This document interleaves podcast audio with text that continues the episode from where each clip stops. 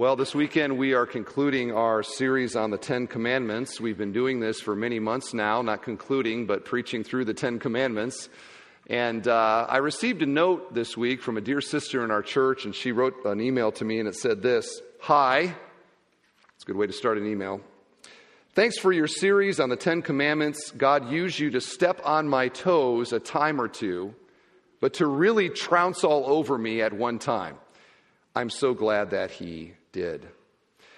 And I hope that as we have been studying that really the foundational statement of ethical morality as given to us by God Himself, that all of us have felt that, that blessed sting of conviction and of direction ethically into what it means to live a life that is pleasing to God and for the law of God to do its good work.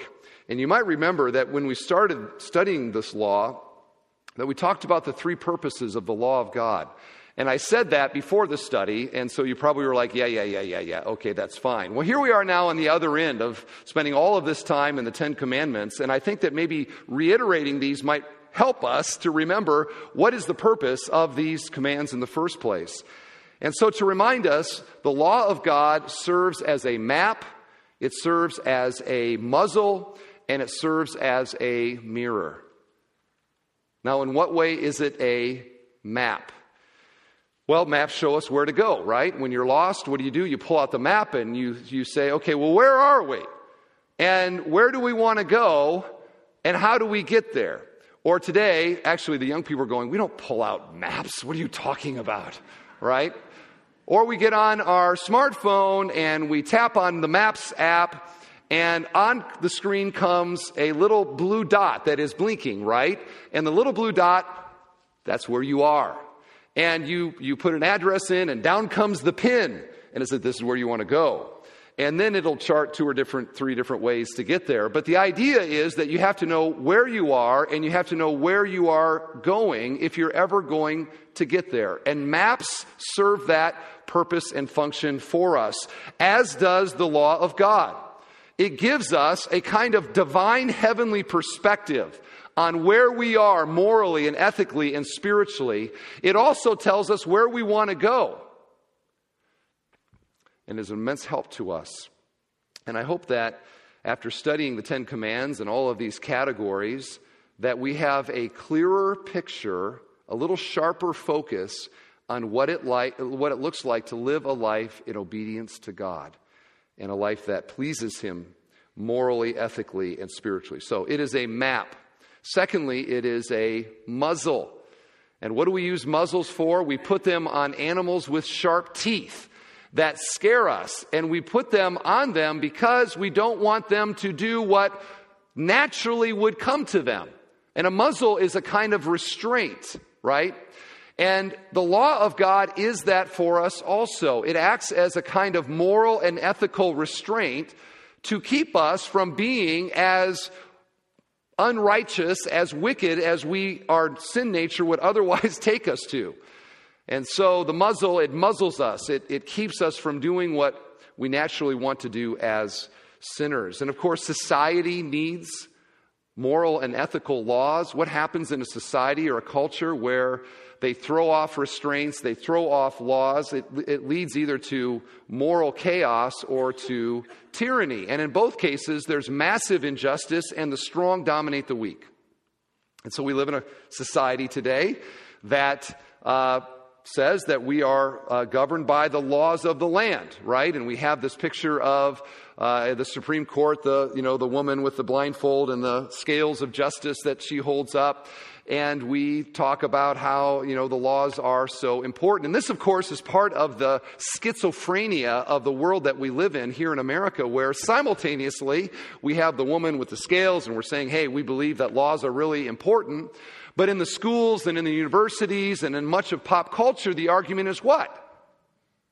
That there are no transcendent laws. There, are no, there is no basis for saying that something is right and wrong, these situational ethics of the world around us.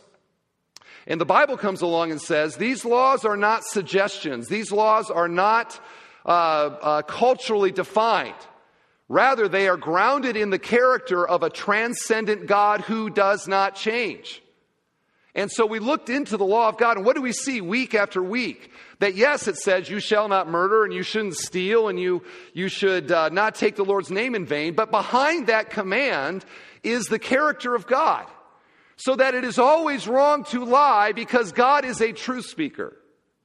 And it is always wrong to take the life of an image bearer because the, they bear the image of God and that life is precious and sacred. And it's always wrong to bow down to an idol or love anything more than God because God is the supremely worthy, glorious one. That will always be true. It doesn't matter where you live, what era, what time. 10,000 years from now, if the Lord tarries, it will still be true because the character of God does not change. I think this is part of the reason that our culture really despises the Ten Commandments and is trying to get rid of it everywhere that they can, is because it is a kind of muzzle and it restrains us from doing what we want to do naturally as sinners. I saw a fascinating video exchange. I thought about playing the video, decided I didn't have time. Uh, but uh, you can look online if you'd like. There's a fascinating interchange uh, between Ravi Zacharias. Many of you probably know him. He's a Christian writer, defender of the faith. And he goes around to uh, universities, Harvard, Princeton, Ohio State, whatever. And he does these like Q&A times where the students can ask him anything that they want. So he kind of takes on all comers, sort of in this way, which gets the college students all, oh, we're going to take this guy down. And so uh, it was one of these events, and there was this interchange, exchange between Ravi Zacharias and this college student who takes to the mic and he says, Mr. Zacharias, what are you so afraid of? I mean, you're all against situational ethics, but seriously, really? Are you afraid that if, if, if we allow people to define right and wrong in the manner that they think is best, that people are going to do all kinds of horrible and terrible things? I mean, really? Really? And uh, Ravi gets up and he goes in an Indian accent. He goes, Can I ask you a question? He says, Do you lock your doors at night? And everybody started laughing, you know, because he told it better than I apparently just did. because the guy goes, uh, Yeah, I do. Well, why do you lock your doors at night if not being afraid that somebody is going to define ethics and morality in your home a little differently than you do? And that is exactly the, uh, uh, the issue. A muzzle.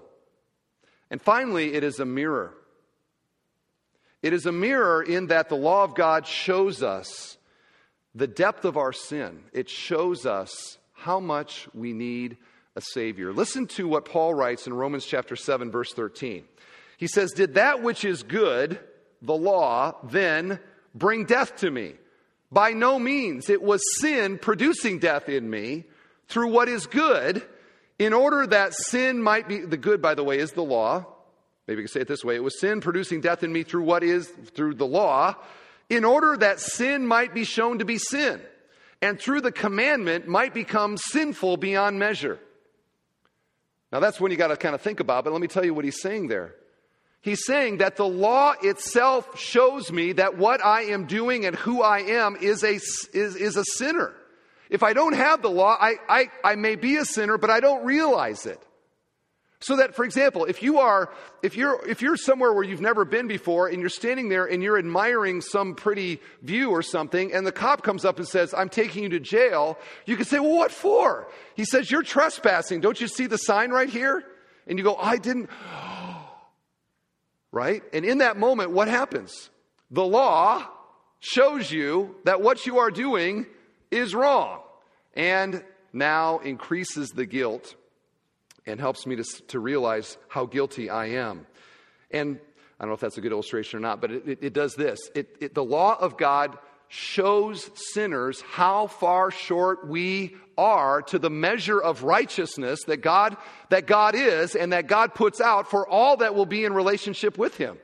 I mean, we've only studied 10 of the laws. You could keep reading throughout Deuteronomy and Leviticus, etc., and realize each one of those highlighting something that we are failing at, something that we are not obeying.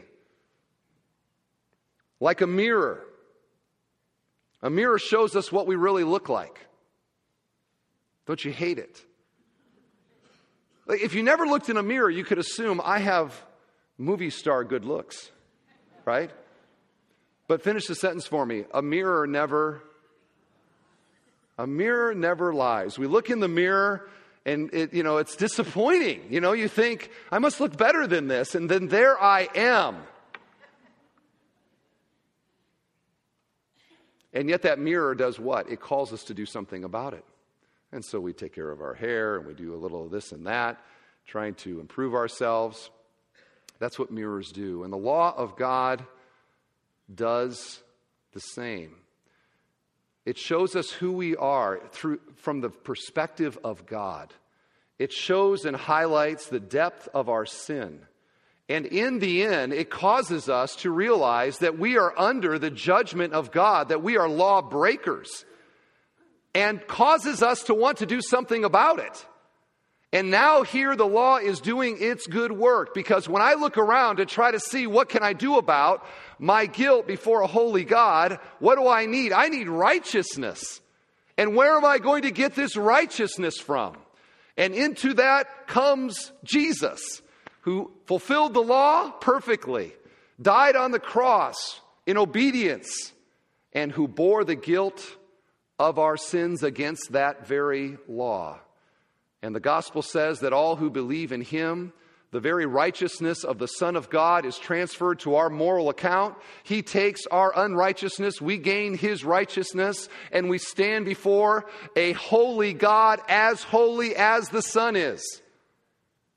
And that's really good news for people that look in the mirror and realize, I need salvation. And this is how the law is so good and so helpful.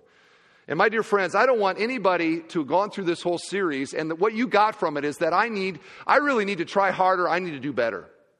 I'm going to try harder, I'm going to do better. That's the bottom line of my study of the Ten Commandments. If that's what you've gotten, you have missed the point.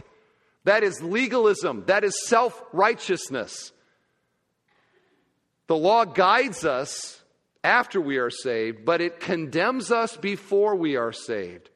And from that position of guilt, I look to Christ and his cross.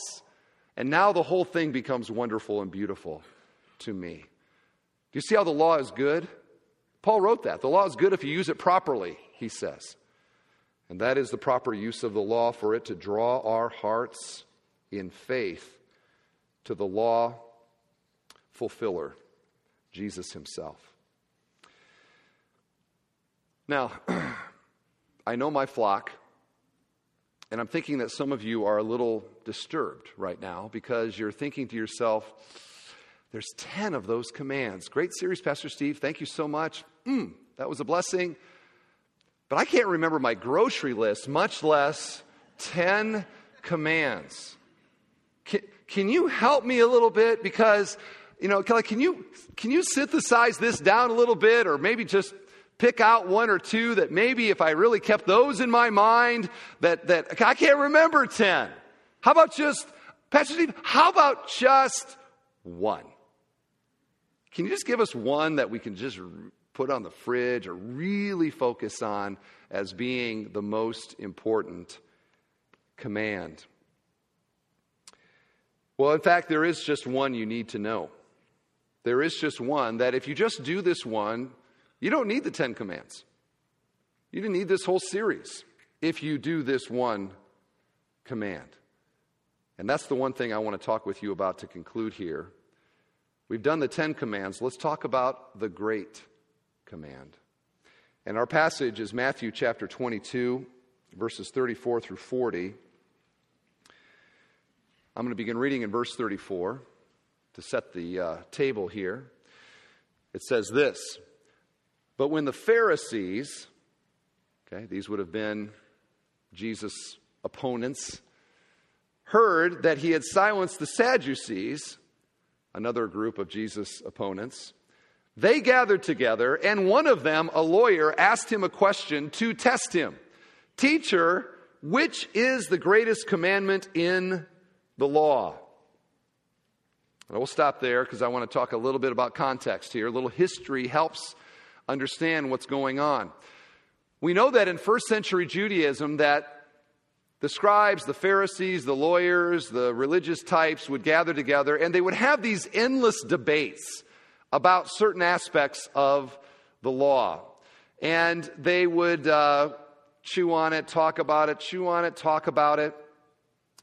And if you look at Matthew 22, you'll see that uh, they, these are basically a series of questions, ending actually with one that Jesus asked them, that represent some of these thorny questions that they could never come up with an answer to. Now, you might say, well, isn't that nice that the Pharisees and the Sadducees would go to Jesus seeking information? They were not seeking information at all. In fact, verse 15 says, Then the Pharisees went and plotted how to entangle him in his words. So, what are they doing? They're trying to entrap him. They're trying to get him to say something that they could go, aha, now we've got him. So you see the heart motive behind it. Well, one of the hotly debated questions of the day was which commands were more important and which commands were less important. Which command is the most important was like the big, hotly debated question. And the, uh, the scribes and the Pharisees, they had broken down the Old Testament law. They'd identified 613 specific commands that were laid out in the law. And so they would debate which one of the 613 was like the really, really important one. They never came up with the answer. So they decide to take this sort of theological Rubik's Cube to Jesus and to test him and to see what he has to say about it. And so, teacher, what is the most important commandment? Hmm? Sounds innocent, but we know what's going on here. Jesus does not back down from the challenge, and here is his reply, verse 37. And he said to him, You shall love the Lord your God with all your heart and with all your soul and with all your mind. This is the great and first commandment. And a second is like it you shall love your neighbor as yourself. I love that because they didn't say, well, and what's the second most important commandment? He goes, he kind of doubles down on them. And oh, by the way, if you're wondering what the second one, I'll tell you that one too. On these two commandments depend all the law and all the prophets. What Jesus does here is he reaches back into the Old Testament and he goes to Deuteronomy chapter 6. Now, this would have been a passage these guys knew from childhood because every good Jew that was raised in Judaism, they knew what was known as the Shema. Hear, O Israel, the Lord your God is one.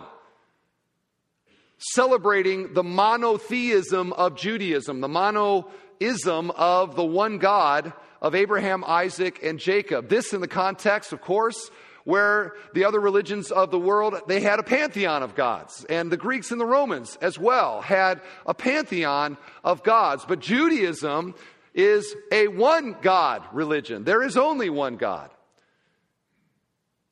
And so Jesus says, You had the right passage, but not the right verse. The monotheism of God, of course, is critically important but loving that one God is essential. And that is what Jesus now focuses on. And we ask the question what does it mean to love God with all your heart, all your soul, and with all your mind? And you see in the command how the structure breaks it down that way. Here's the command love the Lord your God. But then you have these categories of love. He begins with heart. Okay, by heart, what is he talking about? He's not talking about that sort of thing that's beating in my chest right now. It's not the organ of my heart, but rather the Bible uses heart to describe the inner man, maybe the real me. It's where my affections are, it's where my desires are. On that level, I am to love God. Soul, what is soul? This is the spiritual dimension of our personhood. This is where we worship. This is where we contemplate spiritual realities. And on that level, we are to love God. And finally, mind. This is not our brain, but it is our thinking. This is our attitudes, maybe our motivations, our priorities.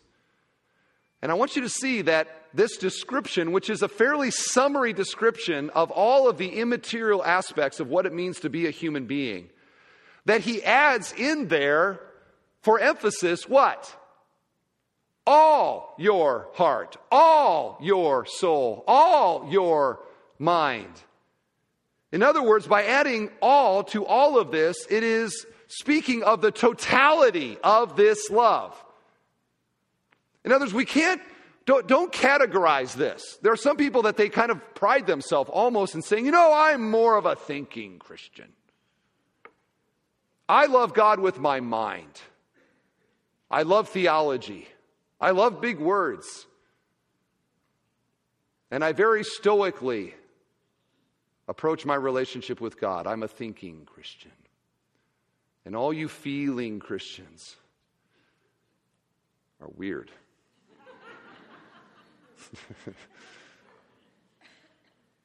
and then you have people, of course, that, you know, I'm more of a feeling Christian. I, I have deep feelings for God, and they flow out all the time. I love God. Oh, I love God. I don't really think about Him, though. I feel God. I remember some years ago, one service, for whatever reason, we had a visitor, and I remember he sat right over here where all the highly suspicious people sit. and uh, I, I was sitting over here somewhere, and I remember looking over, and this guy during the worship time was ecstatically dancing. I mean, just imagine the most sort of ecstatic dancing. I won't demonstrate, but he's over here. He is just going crazy. I mean, he is just joyously, rapturously worshiping God. Well, then I get up to preach and I'm preaching, and I happen to look over to him while I'm preaching. He is fast asleep in the front row.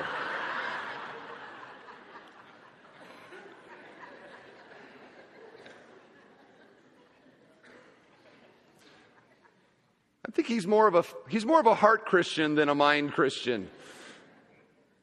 But the point here is, is that you can't he, he doesn't give these so that we can compartmentalize them. He is giving them so that we don't do that. He is doing that to say that, that to love God means that I am doing this with all that I am, with everything that I can, to the extent that I can. I love God. Richard Baxter old Puritan pastor, wrote it this way Does Christ now have the highest room in your life? And love. So that you cannot, though you cannot love him as much as you wish, yet nothing else is loved as much. Ask yourself that question. Do you ever find yourself praying, God, I love you? But even as you say that, to feel guilty, that's how I feel, because I know that my love is weak and is fickle and not what it ought to be. And so sometimes I'll pray, God, I love you, but not as I should. Help me to love you more. I think this is beautifully written. Henry Scougal writes this about what the love of God is. The love of God is a delightful and affectionate sense of the divine perfections, which makes the soul resign and sacrifice itself wholly unto Him desiring above all things to please him, and delighting in nothing so much as in fellowship and communion with him, and being ready to do or to suffer anything for his sake or at his pleasure. That is a beautiful description of the love of God. So, is loving God a feeling? Is it a doing? Is it a duty? Is it a delight?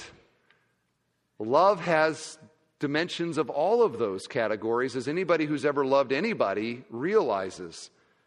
Love has great affections, love has great responsibilities, love has great duties and great desires. And I want us to realize that this greatest command is a command.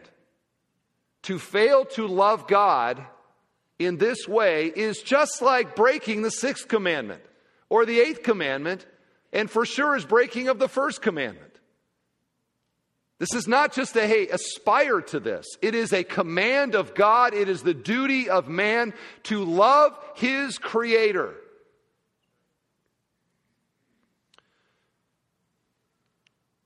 But loving God is also our greatest privilege, and therefore can be our greatest delight. And so let's talk about that. Like, why is this the greatest command?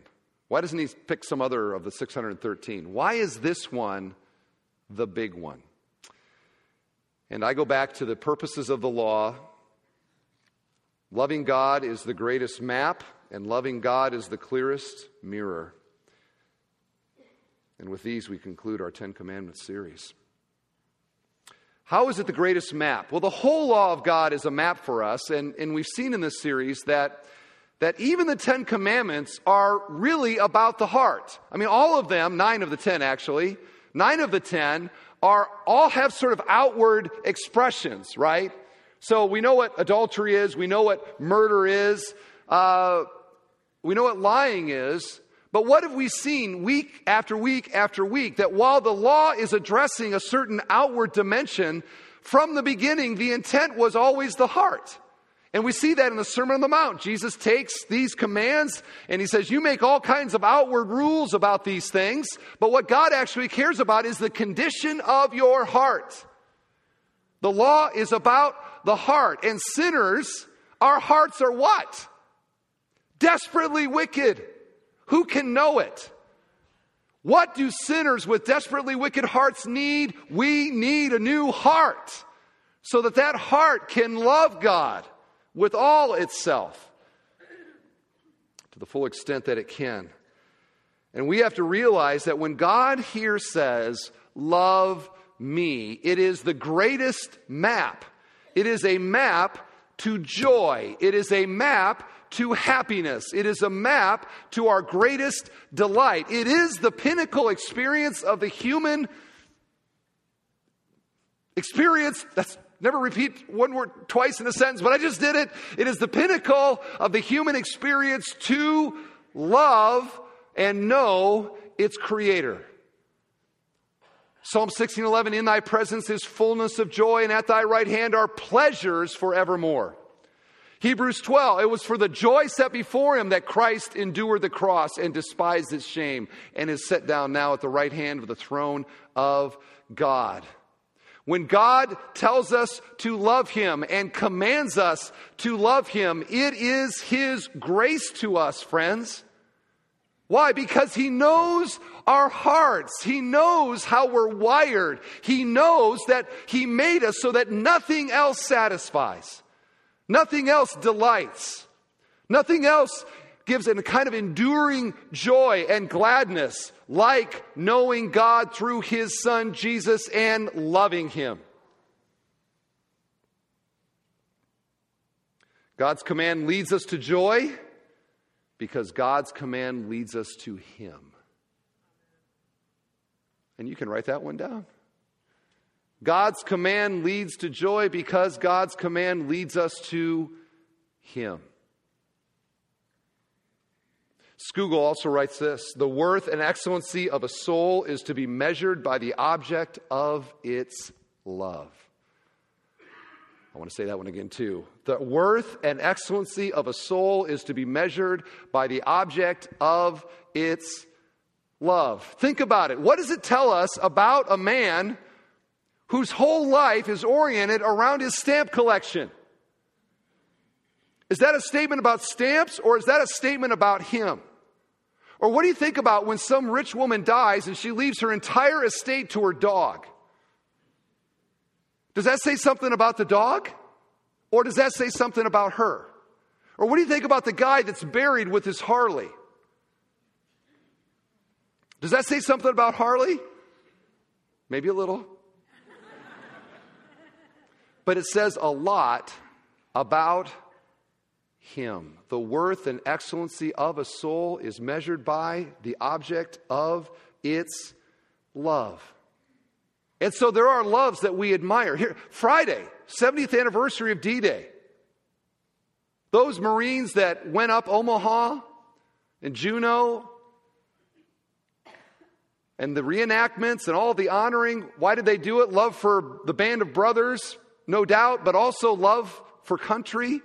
We honor that, and rightly so. That is an admirable love. Or we look at a, a, a, spouse or a child, a family member, and we see familial love. And we admire that and we honor that and we should. But the greatest love in this world, the greatest object that our hearts can, can express that kind of gladness and delight in is not the dog, it's not the Harley, it's not even our country. The greatest love is God. And when God says, Love me, it is His love to give the command. Do you see? Why? Because now I am on a path like a map to joy. Because it's a path to Him. So, what are you loving, friend? What are you loving? What are you living for? What does that say not about the Cubs or the Bears or your career or your yard? Doesn't say anything about those things, but it does say something about you and what you are settling for and what you are giving up. When God steps in and says, Know me through my Son, I am joy. As C.S. Lewis wrote, he says, We're like children playing in the mud, making little castles in the mud, going, Look at my castle, look at my castle. It's so amazing. When God is offering us a vacation at the sea, he says we are far too easily pleased. And you look in our world and our culture, and sadly, too often in the church, people who hear the command of God, the path to joy, and settle for something that our souls were never made to have joy or gladness in ultimately. We ignore the one and we settle for the less.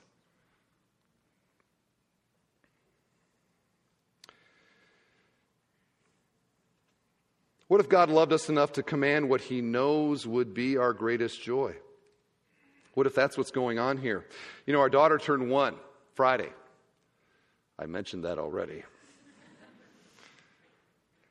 She has a very limited vocabulary at this point, although she surprised us uh, recently with turtle out of the blue. So, what do you say to that? It's a limited vocabulary, though. One word that she has uh, come to understand is no right? She reaches for the TV to pull it down. No. She reaches for something on the coffee table to pull it across. No. She looks. And she gets no really, really well. She understands don't do this, don't do that. Now, we tell her we love her all the time, and we kiss her. We, oh, we love you, we love you. I have no idea how much of that she understands at this point but she gets no. And often the Ten Commandments and all the other ones can feel to us like God is saying, no. Don't do this. Don't do that. And behind that no is love. And we can miss that, can't we? Like my daughter misses it probably right now. How much we love her. And all of our no's are because we do. And we want for her the life of gladness and happiness. Behind God's no is God's love. So when God says, Don't bow to an idol, don't love anything more than me, don't take my image, don't misuse my name, don't covet, don't live materially, we're like, oh, why? Because He loves us and He knows our hearts. And by the way, behind God's yes is God's love as well. And that's what's really going on in the Great Command. He's not telling us not to do something, He's telling us to do something. And that something is the one thing that He knows is our greatest delight. Is it a duty? For sure. But it is and can be our greatest delight. Because God is the only worthy object of my heart, and the only worthy object of my soul, and the only worthy object of my mind. Because God made all of these for Him. For Him. So ask yourself this morning if your if the measure of your soul is the object of its love, who or what truly has your heart this morning? Who or what are you living for? And are you on the path to maximum joy? It's the greatest command because it's the greatest map. It is also the greatest command, secondly, because it is the greatest and clearest mirror. You know, every one of these commands, it's sort of been a depressing series in this way. Come to church and learn what a failure you are, right? One more category to realize I'm a loser. And that's kind of how it has felt, right? Because first commandment, fail. Second commandment, fail. Third commandment, fail. Five, six, seven, eight, nine, ten, fail, fail, fail, fail, fail. But the greatest command shows our epic fail. This is the big one. How can we possibly love God all the time with everything that we have? I mean, is that really realistic? Seriously? I mean, God, how can you tell me to do that? That hardly seems fair. And what we find this command doing is putting before us a life lived for ultimate joy and ultimate love. But he commands it, and he knows that we cannot do it on our own. My dear friend, if you are here and you hear that command, you walk out of here going, I can't do that. Yes, you can't. What'd you think of that sentence?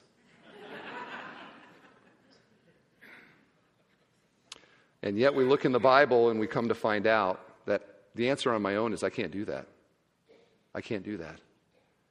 And into this now the Bible says, 1 John 4:19, we love him because he first loved us. How does this work?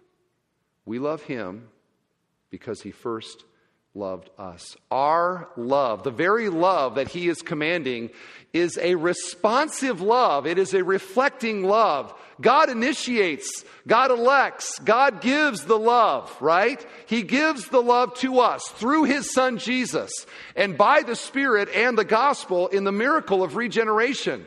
The love of God is shed abroad in our hearts. That's what it means to respond to the gospel. I have come to see and know who God is through his son. The love of God that he loved the world, right? And all who believe in him will not perish but have everlasting life. This is the love of God to me. I receive it. I embrace it. God gives me a new heart, places his own love in my heart. And now, as a Christian, I can love God in a kind of reflective way with a love that he has granted to me in the first place. And the gospel is God's offer of love. We do not do this naturally. If you walk out of here and you say, I'm going to do that apart from a relationship with God through His Son, you won't do it to the car. We can't do this on our own. But my dear friends, this is part of God's gift of salvation to us. Is he, he puts us on a map to joy. And he puts a mirror in front of us to help us see who we are and to see who He is, and for that to draw us in faith and love to Himself.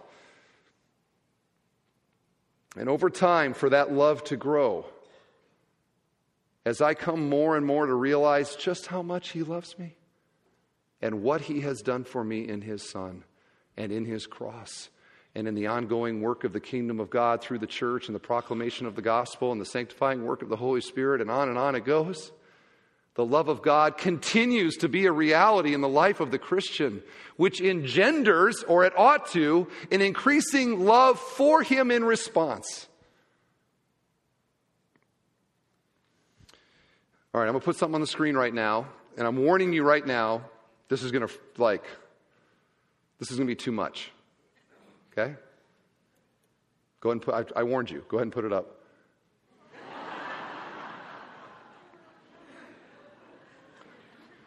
You were warned, right?